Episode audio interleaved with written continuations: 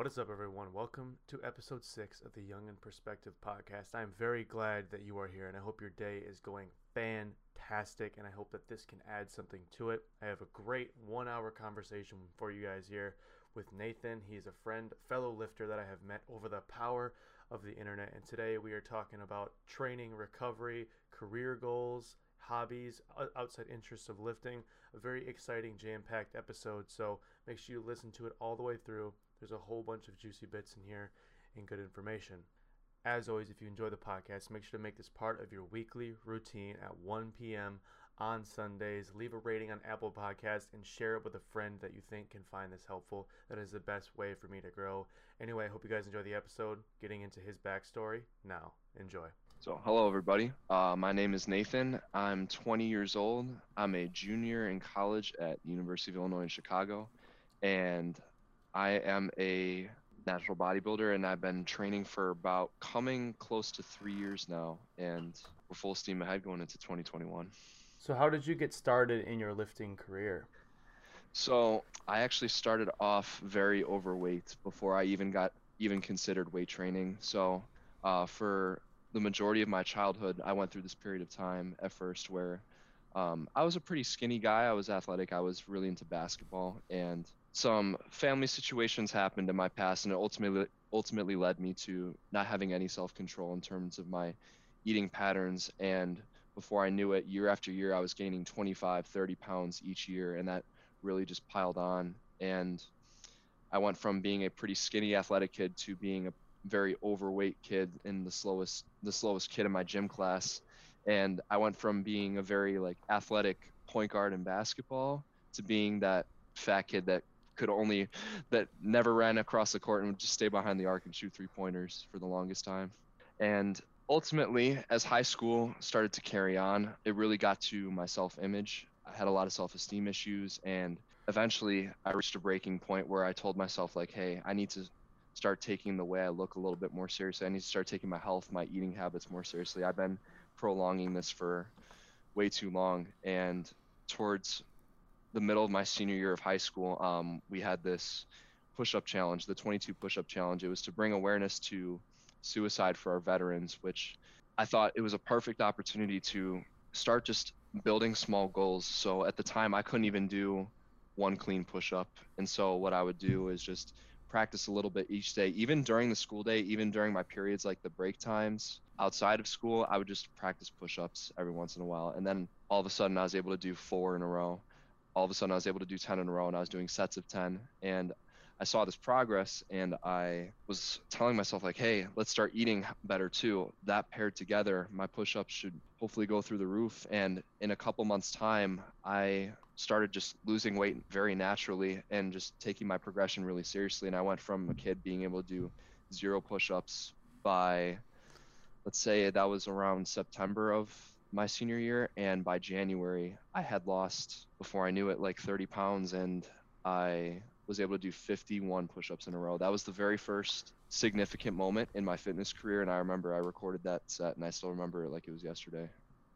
Well, that is, a that is a crazy story, to be honest. And I come from a very different background, so I was that same skinny athletic kid, but I got into lifting because of the football program and you know other things at home, and it's like everybody has like those those main drivers. But I I guess I wanted to ask you: Is there like a specific event that was like, all right, this is the last day that I'm going to allow this?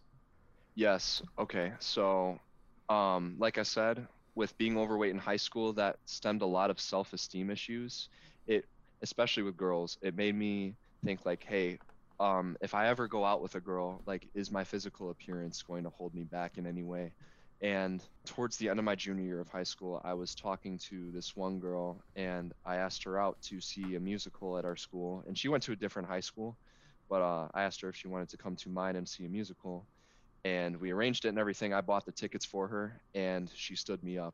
And oh. that that particular day, it just it made it brought me to a different low of which I never had really felt before. It made me realize like just how much my looks can really debilitate my emotions, and I didn't go with a clear path from that point, but that was definitely my breaking point. I told myself like I'm not going to let this be a limiting factor in my life anymore. And that summer, I started to just take work out when I can and eat a little bit more or eat a little bit healthier. And I weighed about 215 pounds at that time. And by the end of that summer, I weighed about in the mid 180s to low 190s. So that was before I started taking the push up challenge thing very seriously and lost another 30 pounds in that process. But that was definitely my breaking point at the time, just because of how debilitating that was on me mentally. Well, I'm glad to see that you definitely have surpassed those probably initial goals that you had of achieving things like I don't know if you ever thought like man I'm going to squat 405 for like reps like it always seems like so far away and then you're like almost there and then you take an actual second to look back and be like wow like look at how far I've come and it's like that's why I think progress photos are so important and like videos are so important. And a lot of people are kind of self-conscious about what they look like, but it's like it's good to take those initial photos of like either you're hella skinny overweight or just not looking how you want to look and it's like people don't want to accept that and look in the mirror and be like you know i'm not really happy with it. But i think it's important to do that just so that way you can look back and then you get that motivation from yourself and it's different from getting motivation uh, from other people. So i guess the next thing i wanted to ask you about is where do you see fitness going from here? So i know that we've talked about this before but like in terms of powerlifting bodybuilding career uh, college you know where do you see this taking you? Well I guess I'll kind of build off my story of like push-ups and everything because I got that with that being my first very big moment in terms of my own personal fitness, I got addicted to progress and that was what ultimately led me to buying a customized bodybuilding program by my friend who is a power lifter but he wrote programs for people in our high school. And I stuck I stuck through that thing for 6 weeks and I gave it my everything. And the progress that I saw in those six weeks was immense to say the least. And I fell in love with bodybuilding like in an instant. And ever since then, uh, when I lost the weight, I just went on a phase where I was just trying to gain as much as I possibly could. And it's it's been that way ever since. Just literally try and improve my body composition to the highest degree of which I possibly can. It's I felt I've been in love with the process ever since, and that's honestly where I see myself taking it. Uh, I've not slowed down whatsoever in terms of my progress with body composition. And I only intend to take that further for now. That's most definitely my primary goal. It's like you said, with the progress photos and everything, just seeing that progression over time of what you thought was originally unattainable and seeing that come to fruition with time and patience and blood, sweat, and tears, a ton of hard work, it makes it so worth it in the end. So then, what do you think about like career goals? So you've said, can you uh, go into specifics about what you're studying? So I am a junior at the University of Illinois Chicago, and I'm a kinesiology exercise science major. So my major doesn't really matter. It's just what matters is I take the prerequisites to ultimately get into a doctorate of physical therapy school. And so that is my ultimate goal is to be a physical therapist. I really fell in love with the science application in terms of resistance training and I love just learning about what goes through what goes on with the body when you're performing those movements. You're moving through space under resistance and it's interesting to see what occurs with that and that's a huge reason why I'm so driven towards my training in general just see because of the things I'm learning I can see it directly apply into my training and I only want to optimize my knowledge further both in the classroom and apply it in the gym so I can apply that experience towards any sort of people I end up helping in the future. So personal therapy is what you said you want to do? Uh, physical therapy. Or yes. physical therapy, my bad. So is that like sports rehab or like injury rehab? Because I know I watch people like uh, Jeff Cavaliere on YouTube. He, I think he's a physical therapist, if I'm not mistaken, right? He is, yes. So what does that like actual job entail doing?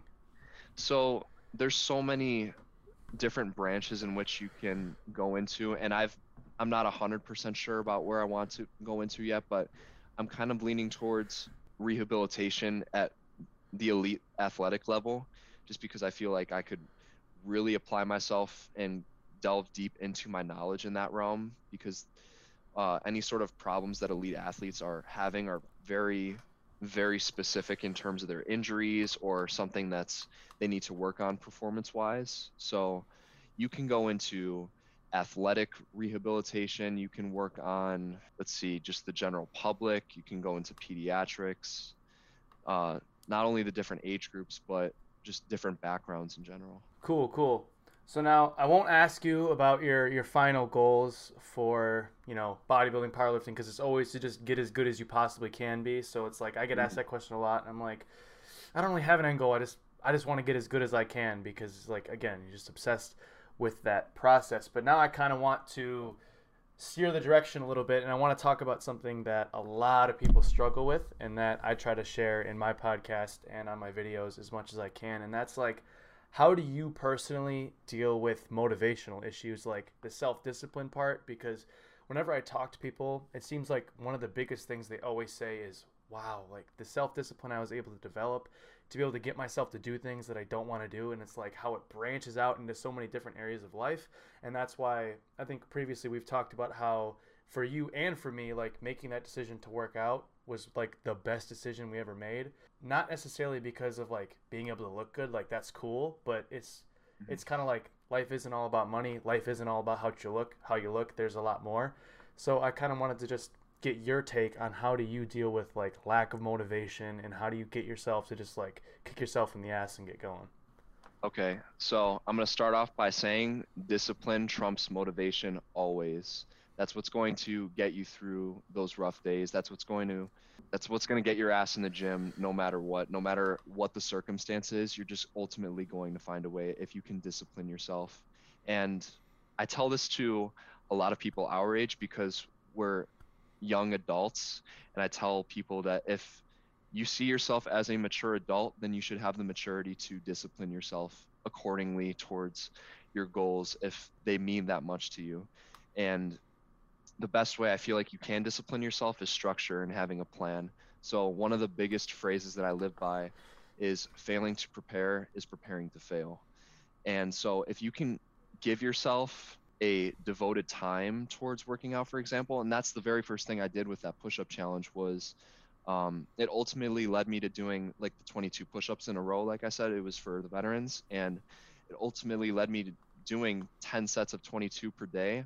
And i would devote each specific time to do a set of 22 and i knew at that time like okay i need to do that set of 22 no matter what. And when you give yourself that structure and that time it's so much easier because you know what's coming ahead of you. And ultimately just comes down to are you going to do it at that specific time? Are you going to follow through with the plan that you have set in place? And i think the biggest aspect of actually following through with your plan is finding ways to adhere to it so making it enjoyable in ways i guess an example a big example would be in nutrition it's so hard for people to stick to their diets especially just staying consistent with it, especially when somebody's trying to lose weight. It's so easy to just fall off track for a day. But if you can, it's so much easier to adhere to long term if you can find ways to implement into your structure a little bit of leniency so you're not throwing yourself off track for the long term picture. And that was uh, a kind of follow up question I wanted to have for you is that I know it's it's it's hard for me to kind of connect with and relate to people who are coming from an overweight background and like that's what started and what sparked their fitness journey. Not because you know i don't want to help them or don't want to see them succeed nothing like that. It's just it's hard for me to relate because i've never been there. So what would you what advice would you give to people who are struggling right now and maybe are not sure of what they're doing is the correct thing to be doing like what would you tell them coming from somebody who who did it is enjoying themselves are super glad they did it mm-hmm. So I think it's a very overwhelming obstacle, especially when people look at it that way like, how am I going to be able to achieve this at this time? And honestly, I tell most people don't put a timestamp on it just because you're going to overwhelm yourself. It's a bit it's a big change that you're going to make ultimately, not only to the way you look, but with your lifestyle. You need like you're not going to keep that weight off if you don't make this into some sort of a lifestyle that you can ultimately adhere to like I said looking at the big picture too much can overwhelm you. So just take it one day at a time. Uh, with the whole push up challenge for me, I had a long term goal of being able to do 22 push ups in a row, but I knew that that was a very attainable goal. And I didn't overemphasize that each day. I just knew, like, what can I progress on on this particular day? And let's make the most out of it. And though when you put emphasis into a particular day, it allows you to focus accordingly and not be so mentally attached to the big picture when it can be so overwhelming. And instead, when you put so much attention into those particular days, they tend to add up, in those optimal days start to add up. And that's just volume that you're adding to your body that will ultimately lead you towards your goal. And that's why I say try not to put a timestamp on it unless you have like a specific day that you need to be ready for this for. But it's a process, especially with circumstances that will get in the way. It's in some way, shape, or form, you'll have to adjust accordingly and know what to expect. Now, I kind of wanted to give my little two cents about like this same issue, uh, just to give some more value to everybody who's listening. And that would be for me one thing that I have found that works really well for me, and I can kind of understand the hunger thing. So is that like real quick? Is that like a big deal or a big issue when it comes to like losing weight, coming from an overweight background? Is like the hunger problems? I think it really depends on the person as well as what you do to ultimately lose the weight. So honestly, I was intuitive about my eating, but I never tracked calories. I didn't start tracking calories until I got into resistance training. That's something I do to this day just to adhere to my plan. But I took the physical activity aspect so of it so much more important just because it really debilitated me mentally just of what I was incapable of doing. Like not even being able to do a push up at the time and being the slowest kid in my gym class. I put so much more attention towards the physical activity aspect of it and it allowed me to adhere to my plan more. Even on days where I ate a little bit more, I eventually reached my goal. So I guess the way hunger can plague someone who's previously overweight is I guess once you reach that goal, um, those eating habits can still play an effect because you know how you used to eat in your past and it makes you want to go back to that in some way because like i think everybody loves not having to have any self-control for a little bit and just really mm-hmm. enjoy yourself. Christmas cookies you, baby. Exactly. And when you used to do and when you used to do that all the time it makes you miss that to a certain degree. So i guess that's the biggest way it can plague you is just knowing what you used to do in the past and you have to be a lot more strict with yourself but you have you have to weigh weigh out the benefits with it. Like the the goals that I've reached with keeping myself in check definitely outweigh the moments where I could have lost self-control and just ate whatever I want so the way I'll respond to that is so the per- the Christmas cookies perfect because every year right and before I started this has been like since the beginning of time and by the beginning of time I mean since I was born the grandmas always the grandmas love cook baking cookies, right? So before I was lifting, and even probably this was the first year where I was like, like I I don't really know about that. Like I'm not trying to have like three boxes of cookies in my house. Before that, was like all bulk mode, like calories, calories, calories. Give me all the cookies I can have. and it's like, so I don't want to tell grandma that like you can't bake me cookies anymore because like I know she's just sitting around waiting for Christmas so that way she can bake them cookies. But the way that I've dealt with like when I'm hungry and I'm like, okay, I know I shouldn't eat this thing, or like, hey, I'm trying to lose some weight and I'm trying to get, you know, get down to this certain body fat percentage for this certain day or whatever, I have found that I think it's called like the 20 second rule or the 30 second rule, and it's like whatever you are accustomed to doing or whatever you're comfortable doing, you will make the easiest you'll make it the easiest thing to do. So a perfect example that I found, this is where I discovered the rules on a YouTube video. So this isn't my analogy, but it was like, so if you come home from work and you want to get better at playing the guitar, right? But you watch, you have a really bad habit of binge watching Netflix.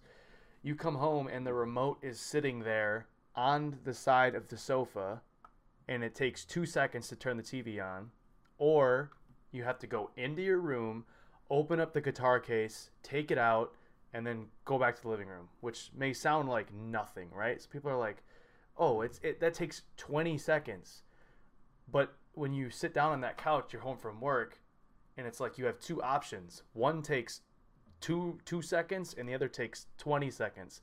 And so you have to put yourself in a position to win to do what you want yourself to do. So what the guy said he did is he took the remotes or took the batteries out of the remote and hid them on the bottom level of his dresser underneath all his clothes, making it 20 seconds to, to get the TV and he put the guitar on the guitar stand right next to the bed or to the couch. And now he has totally refripped the roller. So he goes up to hit the remote. Oh, there's no batteries in it. I have to 20. It's like, oh, I just I worked all day. I don't want to do that. Picks up the uh-huh. guitar and plays the guitar. Perfect. And so when I hear like, oh, I don't have the willpower to mm. lose weight, or like I struggle with you know self discipline, I'm like, dude, if there's cookies, I'm eating them. So it's like I don't have the best self control either. But what I do have is I don't put myself in a position where I have to use the self control, and like that's the key for like keeping the weight off and like losing the weight. At least in my my case, where I lost about 30 pounds, maybe not quite the same 30 pounds, but it's like you instead of using up willpower, which is a finite resource, everybody knows that you can tell yourself definitely you can tell yourself you're not going to eat that, but eventually uh, it's it's just too tempting. You just can't do it. So don't put yourself in the position in the first place where you have to use it because I've been like smooth sailing for the last couple months. Like there's no cheap food in my house, like barely any. And it's like if it is, it's like in a closet and I don't even see it. So if I don't even see it, I don't even think about it. So it's like I'm eating my potatoes and my tilapia and I'm like, good, life's good. Like I'm fine. Diet's perfect. Everything's on point. And it's like I just it's so awesome that I don't have to put myself in a position where I have to guilt trip myself being like, oh, I don't, I, you know, I see it, but I don't want to eat it. And it's like, then I want it. And it's like, oh, I don't even, I don't even think about it. So it's great. So that'd be one thing that I would say that I have figured out that has worked like instantaneously and that everybody should give a shot. So make the thing that you don't want to do harder to do, or yes, harder to do and make the thing that you want yourself to do way easier to do and it'll work every time. I love that concept, honestly, and it makes me think about some of the daily habits that I have. So, like, I'm on a bulk and training very hard right now, and I know that if I don't prioritize my recovery, that I won't be able to properly, uh, like, give myself a sufficient stimulus the next day. So, it makes, I guess, I've sort of implemented that in my own ways indirectly without even realizing it. But for example, like my massage gun, I try and devote a little bit of time each day to applying that towards the areas that I train, just I've noticed anecdotally, just it helps so much with my recovery, just giving that little bit of an extra 10 minutes to stretch as well. And so it's actually sitting right here in front of me. I didn't even like kind of realize the effect it has, but I leave my massage gun out on my kitchen table just because this is where my workstation tends to be a lot. And just having that right there, it's so much easier than going upstairs into my bedroom where it's in a cabinet to go and fish it out where I can just grab it right now and use it if I need to. Exactly. It's like so it, it's it's kind of life changing once you figure this out. You're just like you have to assume that you're going to be lazy and that you don't want to do anything, and so you have to put the you have to make it so effortless, so effortless to just be like pick it up, do the thing you want to do because you're you have to assume you're going to be like that just refusing to do it. Now, that does make me question to me is so okay. the the therapy gun is that the same as as foam rolling? And what are like your recovery tips? So like, what are like the number one, two, three thing maybe that you can do for recovery as advice to somebody who just doesn't do anything? They just train, they eat, and they sleep. So I'm gonna put my number one aspect of recovery at sleep. I think it's easily the most underrated factor, not only in terms of recovery, but just body composition overall. It's insane how just a little bit of sleep deprivation can raise your cortisol levels. It can decrease your testosterone levels. It can uh, hinder the amount of fat loss that you actually accumulate. So they did a study that I was reading about, and this blew my mind. So these people were put. In, there were two groups of people, and they were each put in a caloric deficit, and they weren't resistance training. So it's kind of tough to say how much a training stimulus would have affected this data, but it was still extremely compelling nonetheless. And one group slept for as long as they needed, and then the second group slept one hour short of what they needed, and they were intentionally woken up each time. And the first group that slept as long as they needed I believe it was 85% of their weight loss came from fat and only 15% of it was muscle. The second group that was only an hour short of sleep of what they needed throughout the week, it was the exact opposite. 85% really? 85% of the weight they lost was muscle and only 15% wow. was fat. Wasn't that isn't that crazy? That's ridiculous. No way. That literally blew my mind. Wait, so how do they determine the amount they needed? Like, is that like the medical ranges, like seven, to, like seven to nine? That's what I hear all so the time.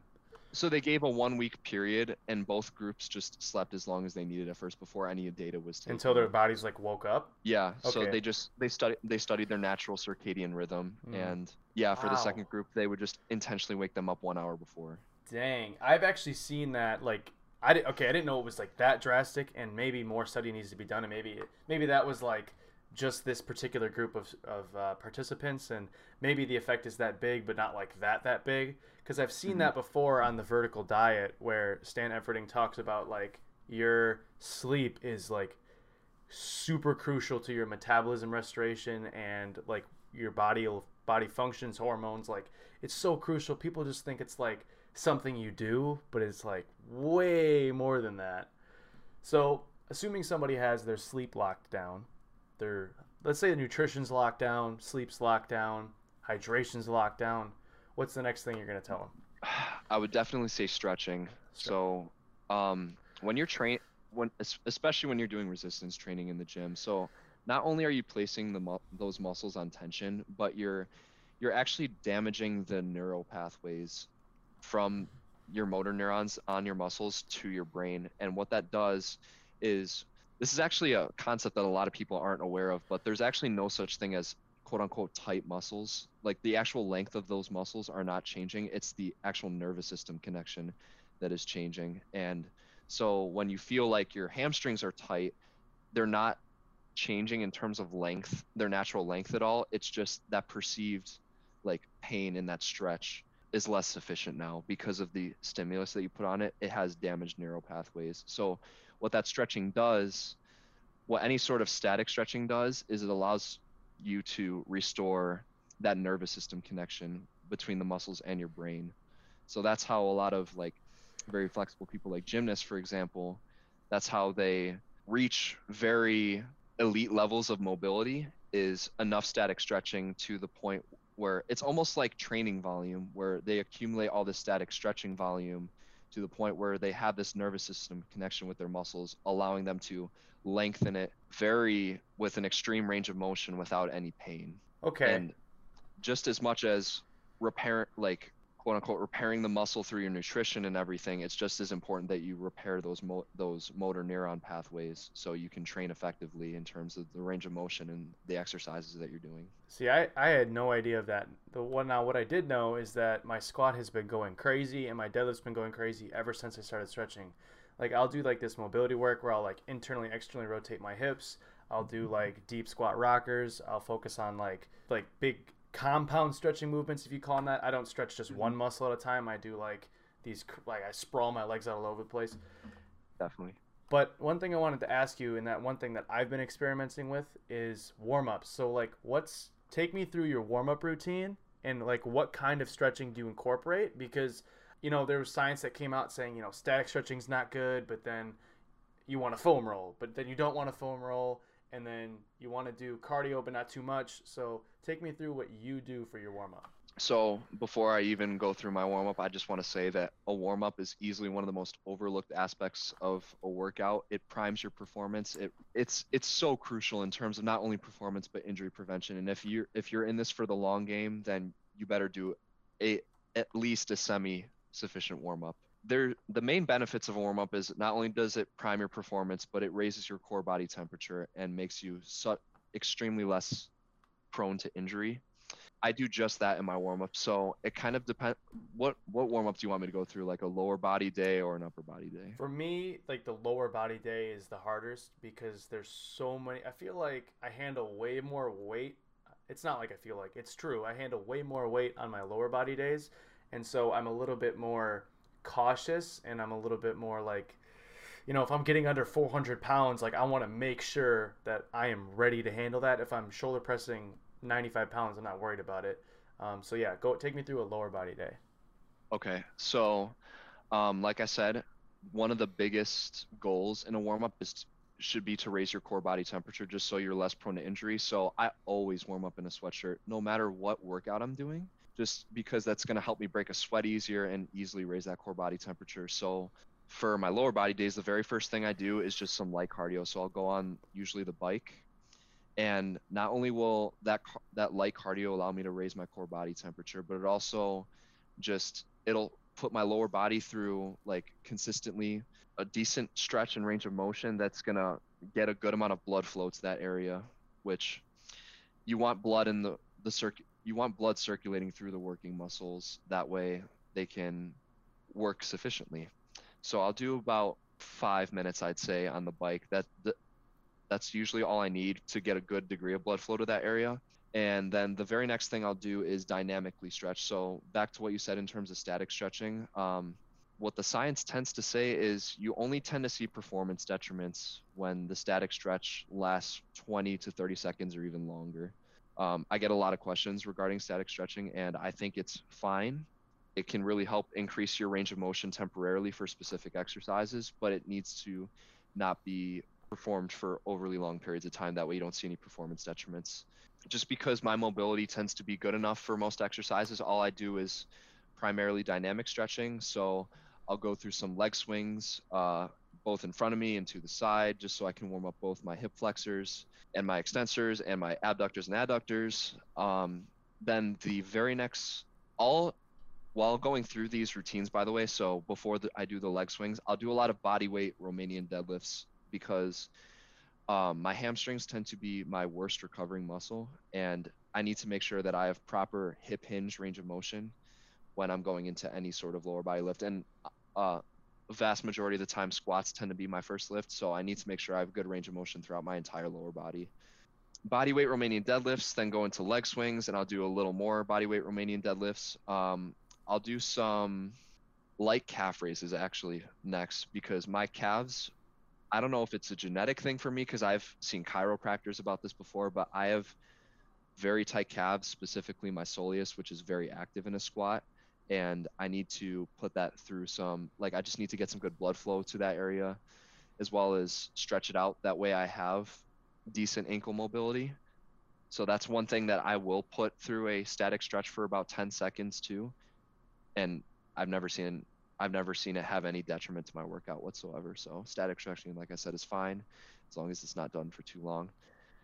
And I really can't emphasize the importance of the roles that your adductors and abductors play in any sort of lower body lift because um, those are frontal pl- or yes, those are frontal plane muscles or transverse, depending on what uh, exercise you're doing. And most of the leg exercises that you're performing are in the sagittal plane. So that means your adductors and abductors are working to stabilize your hip, your hips when you're performing these exercises. So I go and do two warm up sets usually on the abductor and adductor machine. Make sure I have some really good blood flow to that area that they feel sufficiently like if I were to do a working set with them, that they would be ready because they need to be ready to stabilize throughout that whole time. They're almost like the rotator cuff of your lower body. They need to be good and palpated and worked beforehand. And after that, I'll do some body weight squats just to make sure that my mo- mobility is sufficient as if like I were to attempt a working set right now.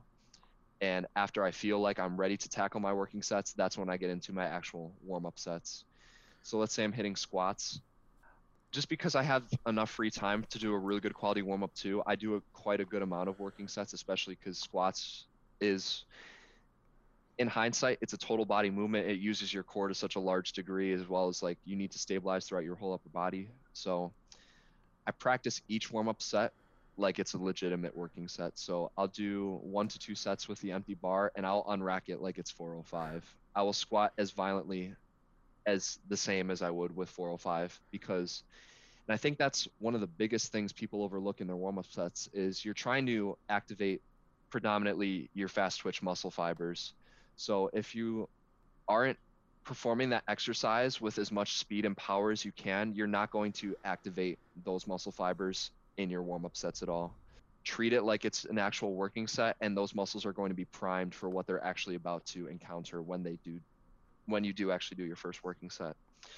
So I'll do a set of 12 to 15 or so with the empty bar, and then I'll usually go up progressively in plates. So then I'll do a set of 8 to 10 with just a plate, and then these warm up sets are not meant to fatigue you in any, any way as well. Like I said, you're just priming your muscle fibers for your working sets. So I tend to go pretty low reps on these, honestly. So after that, I go two plates and I'll do a very speedy four reps. And then I'll go to 275 and do two speedy reps. And then I'll go to singles after that and treat it as if I'm about to hit a single with 500 pounds or something. I'll hype up for it the exact same way too. I want to make sure my nervous system in particular is ready and ready ready to go and give it my all. And yeah, I, I treat my warm up singles like they're legitimate working sets, and I'll go to 315. Let's just say my working sets are at 365 for that day, so like 365 for sets of eight to 10, because that's what I just hit most recently. I'll do a warm up single with 315, a warm up single with 365, and then with squats in particular, I feel like it really benefits me confidence wise, as well as being able to stabilize my upper body if I go slightly over that. So I'll usually go to around 380 to 385 just because I know if I hit that for a single, that's going to be such a like I'll have so many reps left in the tank where it still doesn't fatigue me to any significant degree. So I'll go for 380 or 385 as fast as I possibly can. And like I said, that doesn't fatigue me at all. So when I start my working sets with 365 for sets of 8 to 10, it feels so much lighter on my upper back honestly because I just handle the weight that was heavier and by that point my nervous system is ready to go. I've i've practiced the movement. My body is primed for the barbell squat and then i'll hit my working sets. Now i hope everybody had their notepad for that because that was a lot and i don't do nearly that much but i definitely should. There was some things that i took from that that i will incorporate into mine especially the calf thing. I have big calves first of all you know not a flex but like I like if I put my toes against a wall, like the ball of my foot against a wall, I can't touch my knee to the wall, and like I, that's like a test that I use for my mobility. And uh-huh. so I actually have never. That's the most interesting thing I heard was like the soleus stretch because I have hella tight calves. I have atrocious ankle mobility, so I definitely should try that for getting down because I feel like if if your ankles are not aligned, then your back's not aligned your lower back's not aligned, then like everything's thrown up because it goes from the ground up. So mm-hmm. that is one thing that I. But the other, the third thing that I noticed that was really interesting that was you actually go heavier and then like back it off. So and that's just just to prime the central nervous system by using a heavier weight. Exactly.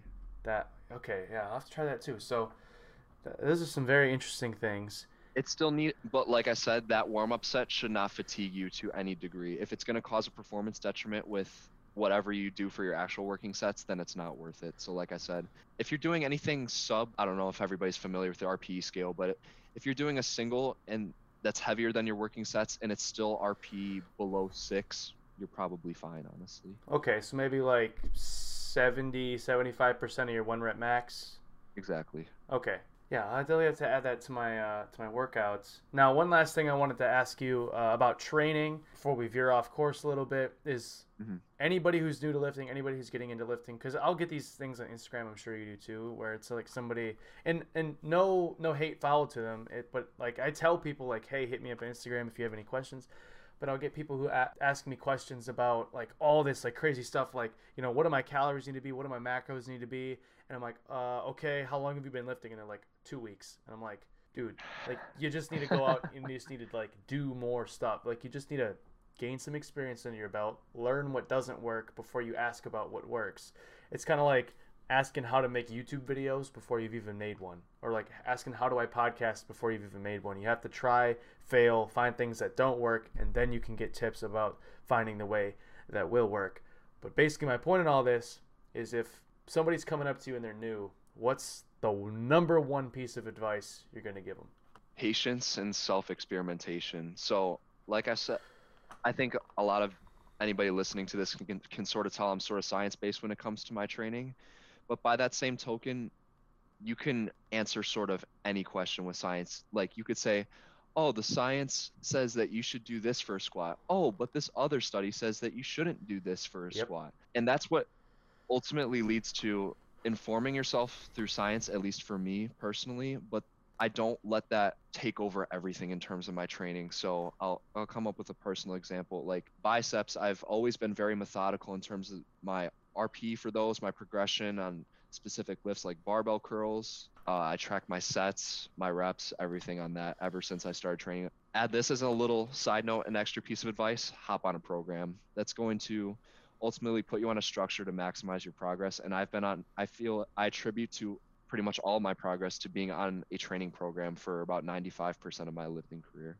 Not necessarily because that training program is good or bad, just because it's like a direction. Like you're not walking exactly. into the gym and being like, "Oh, today, oh my chest is kind of sore. Uh, you know, my arms don't feel that great," or you know, just just something where you know, and then you're just walking around. And you're like, "Oh, I don't know what I want to do," and then you end up doing uh, chest, biceps, and you skip your legs, and you're just like, "Okay, going home." I think that's I'll back that, but also for the the self experimentation thing. So I know you and I differ on the bicep training thing, mm-hmm. and mm. I understand. I like where you're coming from, where you say you use the science as a guideline. It's not a rule. And for me personally, that's the one thing I've found with biceps is where I do not do full range of motion. I do not track my progression. I do not track my exercises. I do not track number of sets. I don't I do any of that. I don't have a notebook. I just go in there and I just go to failure on every single set until I can't lift my arms and I'm like, good, mm-hmm. done, time to go. So I guess I would also push that onto people is to definitely self experiment and don't be like, oh, Ronnie Coleman rows five plates, so I'm gonna try to row two and a half, bend your back, and then be like, why am I not getting big? So I do like that uh, that piece of advice. But now I kind of want to move on a little bit, and I want to ask you about a little bit more of your personal life. So I know that lifting is a huge part of all of our lives, especially everybody who's in it. Like you get to a point where you're you're proud to be a lifter. You're proud that you go into the gym, and some people knock you for this, and, I, and that never made sense to me. Like you're making fun of me because I'm don't want to go to that party because I have an exam tomorrow and I have to get up early in the morning and lift, and then I have to go to work, and it's like like, why are you making fun of me for that? But you get to a point where you're you're you're proud to wear that meathead badge on your your chest. You're just like, exactly. yes, I work out. I'll never, for a single second, understand why people make fun of people that are trying to work on the best versions of themselves. They see that as like almost like a waste of time. But I feel like that's the most consistently productive thing you could do with your time is consistently just get a little bit better each day. Exactly. So yeah, I never I never really understood that, but I wanted to ask you about like what are some other interests you have outside of, of lifting? So, for example, if you have a 24 hour day, lifting is two hours and then eating, obviously, but we're not going to include that because everybody has to eat. But so, mm-hmm. like, what are you doing on those other outside hours? So, my entire life, I've always had a really deep connection with music. Uh, ever since I was a little kid, I would be that kid that would hum and sing in the middle of class and my teacher would call me out on it and not gonna lie as a kid that was that didn't know better i was super annoying about it but it it showed just how much i had a passion for it and it ultimately led me to doing choir in high school i got into the highest choir and i took on so many opportunities like uh, singing at the district le- singing at the district level and stuff and i got to be on the radio for caroling. I got to sing for charity events for the elderly. So music has brought me so many great opportunities throughout my life and not just singing as well towards the end of my senior year or going into my senior year actually I took on piano and I actually had a layoff for it for a while because I didn't have a good source to practice on and considering music is a very odd very audio based. Um, not having a good source to practice on makes it so much less enjoyable when you play on a piano that's out of tune. So I recently actually just invested in a keyboard where it's always in tune and I can always enjoy my experiences with practicing. And so that's what takes up a lot of my time right now is I try and keep my vocal ability up to par somewhat with what I did in high school. I did have voice I, I, did have legitimate voice training at the time. Like every week I would see a professional voice teacher and I even had workshops where I worked with very renowned music professors to work on my craft. So I'll do a little bit of objective singing to work on my craft as well as just practice piano and like I said I was on a bit of a layoff so kind of my goal is to really get beyond my original skill level before I had that layoff. And see, uh, excuse me for a sec. It's like that is something that nobody would ever know about you. Like people think that us lifters just just go to the gym and just eat and just sleep, but it's like so much more than that and we actually put in effort to other areas of our life. So I just I didn't know exactly. about that about you and I thought that is like super cool that like you're just out there doing your own thing. You love music, you're pursuing that and that is awesome. And I just wanted to put that in there. Like, us lifters are not just meatheads. We do not just pick things up and put them down. It's a big part of our life. But, like, yeah, that is super cool. So, anyway, continue. I fit, and honestly, I feel like if anything, that makes like any person who lifts very seriously, I think it makes them much more of a well-rounded individual just because that work ethic I think translates so much over into what ends up being another person's personal interest. Like for me, it is music, and that honestly helped my work ethic so much more with providing a structure for myself. Like before I took choir and before I was even into lifting at the time, like I didn't really have. I already had a structure set for me in place. Like I would go to choir on this day, I would have voice lessons on this day. But honestly, it's thanks to lifting that uh, taught me the value of consistency that I give myself devoted time throughout my day to practice both piano and my singing because if it wasn't for lifting to teach me that consistency, I probably would just practice when I want to, and I probably wouldn't be taking my practicing overall as seriously. I love that. It's like that is the same thing. That's what I'm talking about when I'm telling people. I'm like, it's that discipline element that just finds its way into everything because it doesn't matter what it is. If you want to be good at something, there are going to be days that you're like, I don't want to do this. Even if it's something you love and you've been doing since you've been two, there's going to be days you're like, I just, I just don't feel like doing it today. And it's that ability to get yourself going, knowing that. And I know it's not like, it's not always about competition, but if you want to be the best, it is. That's just, that's just how the world is made. And mm-hmm. it's like you got to understand that your competition is going to get themselves going when they don't want to, and so you got to be able to step up to the plate and do that very same thing. So, do you have any other other interests outside of music and weightlifting? Um, I guess just devotion to the people that I really care about. I really try, especially like ever since college when I can't see people as people from my hometown as often when they are in town. I really try and devote time to them. I really try and be a good friend. I really try and show how much of an impact they had in my life on my past and continue to. So I try and be the best son that I can in my family, and I really try and be there for my friends when I can. And it does require a degree of effort, honestly, but it's it's all for the people that I love, and I like being able to put my effort towards those people, especially around the time of the holidays where I can show my gratitude towards them. That's awesome, and yeah, I've found that too. I think the the concept of family has gotten much more important now that that's like a huge part of my day. It's like just spending time with my mom, or you know, working on something with my dad, or you know, just way. I was way more appreciative of it now than I used to be. Um, and so the one final thing I wanted to ask you was to end this off is do you have any like what are your goals and aspirations that aren't lifting and aren't career based so do you have like anything else like for example me i want to travel the world and some of the places i want to go right now are seoul south korea i want to go to new zealand and i want to go to whistler and some more like reasonable places for a college kid budget are seattle and maybe LA. That seems kind of cliche, but but maybe Dubai sounds good too. Uh, going to Arizona yes. in a couple weeks, but yeah. So I just wanted to ask you that just to develop your personality a little bit more, and because I just kind of want to know more about you. Definitely. Um, well, first off, LA is as cliche as it is. California is just so great. Is I went nice? there a few years ago, and I would totally live there. If I, oh yeah, oh yeah. um, my goals and aspirations outside of lifting, traveling is such a big thing for me too. There's we live in such a big world and we only get one life on this planet and there's nothing interests my mind more than seeing all that mankind has created. There's so much diversity throughout this world that I feel like not enough people get to embark on. And we're we're in we're put into a position like being I would say we're privileged in the grand scheme of human beings oh, that we have that we have that opportunity to be able to travel the world. And there's no reason why we shouldn't take advantage of that opportunity. So traveling is definitely a huge thing for me.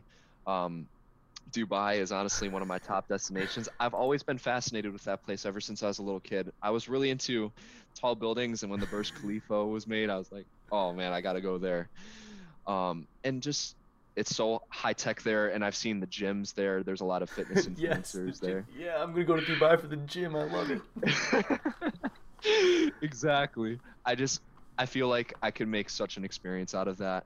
A huge goal of mine is to find ways to make my business very monetarily efficient. So there's an aspect of my career that I do want to make online in terms of maybe making rehabilitation programs that people could just buy online and I could have like a service hotline that people could contact me regarding questions on it whenever they need and that would allow me to do things like travel more often. And that's just income that I would not have to like commute in person for, you know. Um along with traveling, honestly, I'm really considering motivational speaking in the future just because um, the more and more I tell people about my story, I've had people say like I should legitimately consider going into motiv- motivational speaking. And honestly, that's one of the that's one of the greatest aspects of fitness for me is helping others. And so I write training programs for people whenever they just it's just a small side hustle that I do right now. But while I make those programs for them, my intention is to inform them on smart training as much as I can so they can hopefully learn how to implement this for themselves. And I get messages all the time saying how much they appreciate like just obtaining this wealth of knowledge and I feel like I can contribute in a motivational speaking aspect to that way as well. And honestly, nothing warms my heart more knowing that I'm having an effect on such a large group of people all at one time. I would love to be able to just have a positive impact on others like that on a consistent basis. You know what you should do? What's up? You should start a podcast because I find that. I mean, even if the people who actually care and actually want to listen to you are going to listen to you, um, so it's like the people who are actually going to take your advice are the ones who are actually going to listen to your podcast. So if that's, I mean, this is the this is the platform to do it on. Um, it's You're not right, really like a right. a YouTube video. But the one thing that you ended off with there, well, I got a couple things because you said a lot. Um, South Korea, the technology is kind of what got me to go to South, like, want, make me want to go there just because, like, the cities are advanced and, like, you can go from city, it's kind of like Denver if you've ever been there. You can go from high rise skyscraper city to mountainous, rural, not a human within 10 miles. And I like Wow. that. I like that kind of thing. So I spent a lot of time in Denver, and I know that South Korea is like that just because they have uh, mountainous areas over there, and so it's like that's really pulling me there as long as the technology because it's like peop kids who are kids, people who are like under 25 and under 30 like really appreciate technology. I feel like a lot more and understand how to use it. Yes. But another thing, oh, I'm trying to remember. What, were- what were the last couple of things that uh, that you said? Just motivational speaking and making uh, my business partially online as well. So uh, the motivational speaking thing, and I had a person who's probably listening to this. Yes, I'm talking about you. He reached out to me, and I was like feeling kind of down because I don't know. I don't know what it was. Maybe it was like a YouTube video didn't do that well or whatever. And he goes, every anytime you feel, he was like motivational speaking to me, and I was like eating it up. He was like gassing me up, and I was like, he, he was like, uh, anytime you like feel unmotivated, just remember that there are people out there working harder because of something you've said. And I'm like, yo, that's true. Like there there's got to be somebody out there that's like because of something that I've said that they've taken from me aren't like somebody might be listening to this and now working harder. Listening to you and working harder. That's like that has got to be one of the best feelings. Not because like I'm doing the work for them or anything like that. It's just like I don't know what it is, but when I see other people like achieve their best self, that's like okay, now I got to step my game up to achieve my best self. Not even like in a competition type way, just like like just being better people. Like that is like oh my gosh, that is like I'm obsessed with it now. And like I've changed my YouTube channel scope from fitness to fitness and self-improvement because obviously fitness is a massive part of self-improvement, but it's like I found that I'm passionate about all of it. Not necessarily just deadlifting more weight. Like I don't just want to give fitness tips. I want to like show people how to be better people. You know what I mean? And Mhm. I want to share my journey because I haven't always been the best person, and I don't. I think all of us can relate to that. We've all done things that we probably hoped we wouldn't have, or um, you know, made decisions that we didn't think were the greatest. And so we're all on our journey to being the best. You know, we're never the best version of ourselves, and so that's like why I've changed the scope of my YouTube channel kind of fit my podcast a little more, where it's just like it's just self improvement, just getting better every single day. Uh, so I'm really glad that you said that. And to end things off, is there anything else that you want to tell that anybody's listening? You know where they can find you at if they want to get hear more from you, see more from you. Take it away. Um, so I do have a Snapchat where I do have a private story that I do try and post motivational stuff when I can. I try. It's a very like I have a lot of people from high school on there that try and anybody that I have on there see usually is requesting motivation of some kind. So that's where I tend to post a lot of like quotes or anything that like helps me get through rough days and stuff. So uh, my Snapchat is Kobe uh, two four zero eight Nate. I'll put it. I'm a very, I'm a very avid Kobe Bryant fan, and his work ethic is one of those things that actually translates very much to me personally in the gym. Um, let's see. I do have an Instagram. It is the underscore NVG, and I do. That is a New Year's resolution of mine. Actually, is it's meant to be, along with posting my fitness journey, just info- informative content as well. Very science-based informative content pertaining to fitness. So that is a big goal of mine throughout 2021 is to come up with more posts that can really benefit others in terms of their training and nutrition. And with that all being said, this podcast has come to an end. If you made it to the end, I really want to give you a thank you because that truly means that you support what I do. And I hope you took something away. As always, make sure to shoot me a DM on Instagram if you want to talk about something that you heard in this podcast. I'll leave all his information down below if you want to go talk to him about something he said in this podcast. As always, make sure to leave a like rating down below and have a great rest of your day. I'll talk to y'all very soon. Take care.